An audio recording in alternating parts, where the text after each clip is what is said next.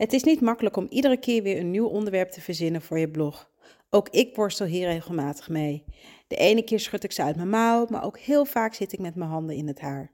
Heb jij dit probleem ook? Nou, dan deel ik vandaag een aantal tips met je om je hierbij te helpen. Wanneer je al een tijdje aan het bloggen bent, dan kun je het gevoel hebben door je onderwerpen heen te zijn. In het begin heb je de ene naar het andere idee en kan je wel elke dag een blog delen, maar na een paar jaar kan je het gevoel hebben dat je alles al hebt verteld.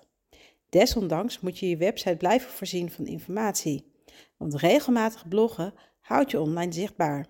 Wat regelmatig is, hangt af van jouw discipline en tijd.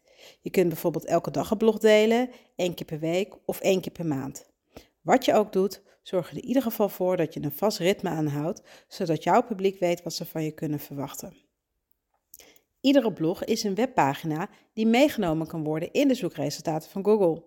Stel je, voor, je hebt, stel je voor dat je een jaar lang iedere week een blog deelt, dan heb je aan het einde van het jaar 52 extra webpagina's op je, op je website staan. En hoe meer pagina's Google kan laten zien, hoe meer verkeer jij op termijn naar jouw website hebt en hoe meer mensen via jouw blog kennis kunnen maken met jouw product of diensten. En dat is de reden waarom ook veel bedrijven bloggen.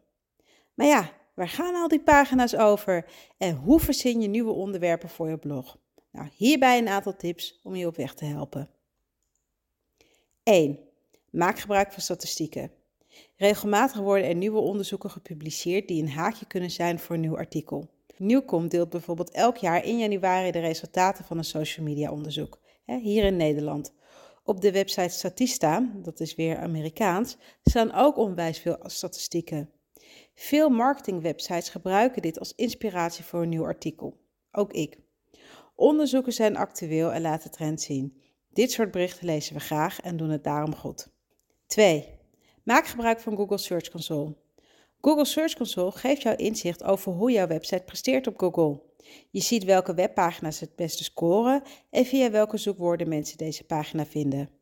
Deze zoekwoorden geven jou weer inzicht in waar jouw publiek geïnteresseerd in is.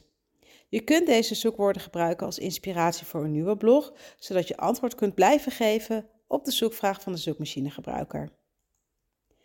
3. Doe zoekwoordenonderzoek. Dit is eigenlijk hetzelfde als het tweede puntje, alleen gebruik je SEO-tools om zoekwoordenonderzoek te doen. Denk bijvoorbeeld aan SEMrush of Ubersuggest, Answer the Public, Google Keyword Planner, Ahrefs. zijn allemaal SEO-tools waarmee je inzicht krijgt in hoe de zoekmachinegebruiker online zoekt. Hierdoor weet je niet alleen wat de zoekintentie is, oftewel hoe mensen online zoeken, je ontdekt daarnaast ook welke onderwerpen ze interessant vinden. En dit zijn de onderwerpen waarover jij kunt schrijven. 4. Laat je inspireren door social media. Deel een bericht op LinkedIn of laat jezelf zien in een Instagram Stories en kijk naar de interactie die daaruit komt. En misschien stellen volgens vragen naar aanleiding van je bericht. dit komt wel eens voor wanneer je informatie deelt. En deze vragen van jouw volgers of je connecties kunnen je inspireren bij het schrijven van een nieuwe blog. Soms stellen mensen zonder aanleiding vragen aan jou, hè, omdat ze weten dat jij hier kennis van hebt. Ook die vragen kun je als inspiratie gebruiken. 5. Je kunt blogs van anderen lezen, want je bent niet de enige die een blog schrijft. Dat doen je con-collega's ook. Lees deze blogs en kijk waar jouw vakgenoten over schrijven. Dit kan jou inspireren voor het schrijven van een nieuwe blog, maar dan met een andere invalshoek. Je mag nooit kopiëren, niet doen. Niet alleen raak je geïnspireerd door het consumeren van content, je doet ook kennis op. En dit heeft als voordeel dat je weet waar je over schrijft en dat je geen onzin verkoopt, omdat je de informatie die je vertelt hebt geverifieerd. 6. Ververs oudere content. Een blog veroudert op den duur. Want elke dag dat hij online staat, wordt hij steeds een beetje minder relevant. De informatie erin is niet meer actueel omdat er ontwikkelingen hebben plaatsgevonden. En in zulke gevallen is het beter zo'n artikel te updaten. Steeds meer grote bloggers zoals HubSpot doen dit regelmatig. Doe je dit niet, dan wordt jouw oude blog op termijn ingehaald door actuelere content in de SERP, de Search Engine Results Page. Zoekmachinegebruikers houden nou eenmaal van recente informatie en daarom heeft Google een voorkeur voor actuele content. Dus ververs je blogs regelmatig. En het voordeel hiervan is, is dat je geen nieuw onderwerp hoeft te verzinnen voor je blog. 7. Activeer Google Alerts.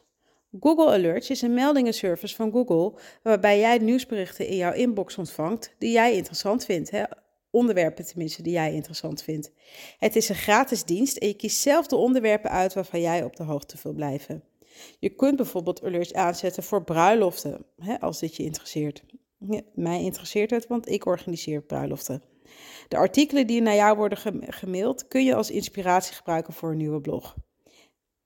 Naast deze zeven tips kun je ook het volgende doen. Bijvoorbeeld zelftips geven, dat is nummer 8. We houden van rijtjes en headlines met getallen doen het ontzettend goed op zoekmachines. Dus schrijf een blog waarin je in een aantal stappen uitlegt hoe, een hoe de lezer een bepaalde taak moet uitvoeren. Niet alleen weten lezers meteen wat ze van je kunnen verwachten, ze doen ook kennis op. Of 9. Neem een interview af. We lezen graag interviews, dus schrijf ze. Interview een klant of iemand waarmee je samenwerkt of vertel, vertel een verhaal dat relevant is voor jouw branche. Hierdoor krijgt jouw bedrijf een persoonlijker gezicht en voelt de lezer zich meer met je verbonden. Zorg er in het interview wel voor dat de lezer iets heeft aan het lezen van jouw verhaal. Vermaak of zorg ervoor dat deze kennis opdoet. Nou, tot slot wil ik zeggen dat we ons graag verbonden voelen en een connectie met anderen maken. De wereld speelt zich steeds meer online af hè, sinds de pandemie. Interactie is belangrijk en daarom focussen zoveel social media platformen zich daar ook op.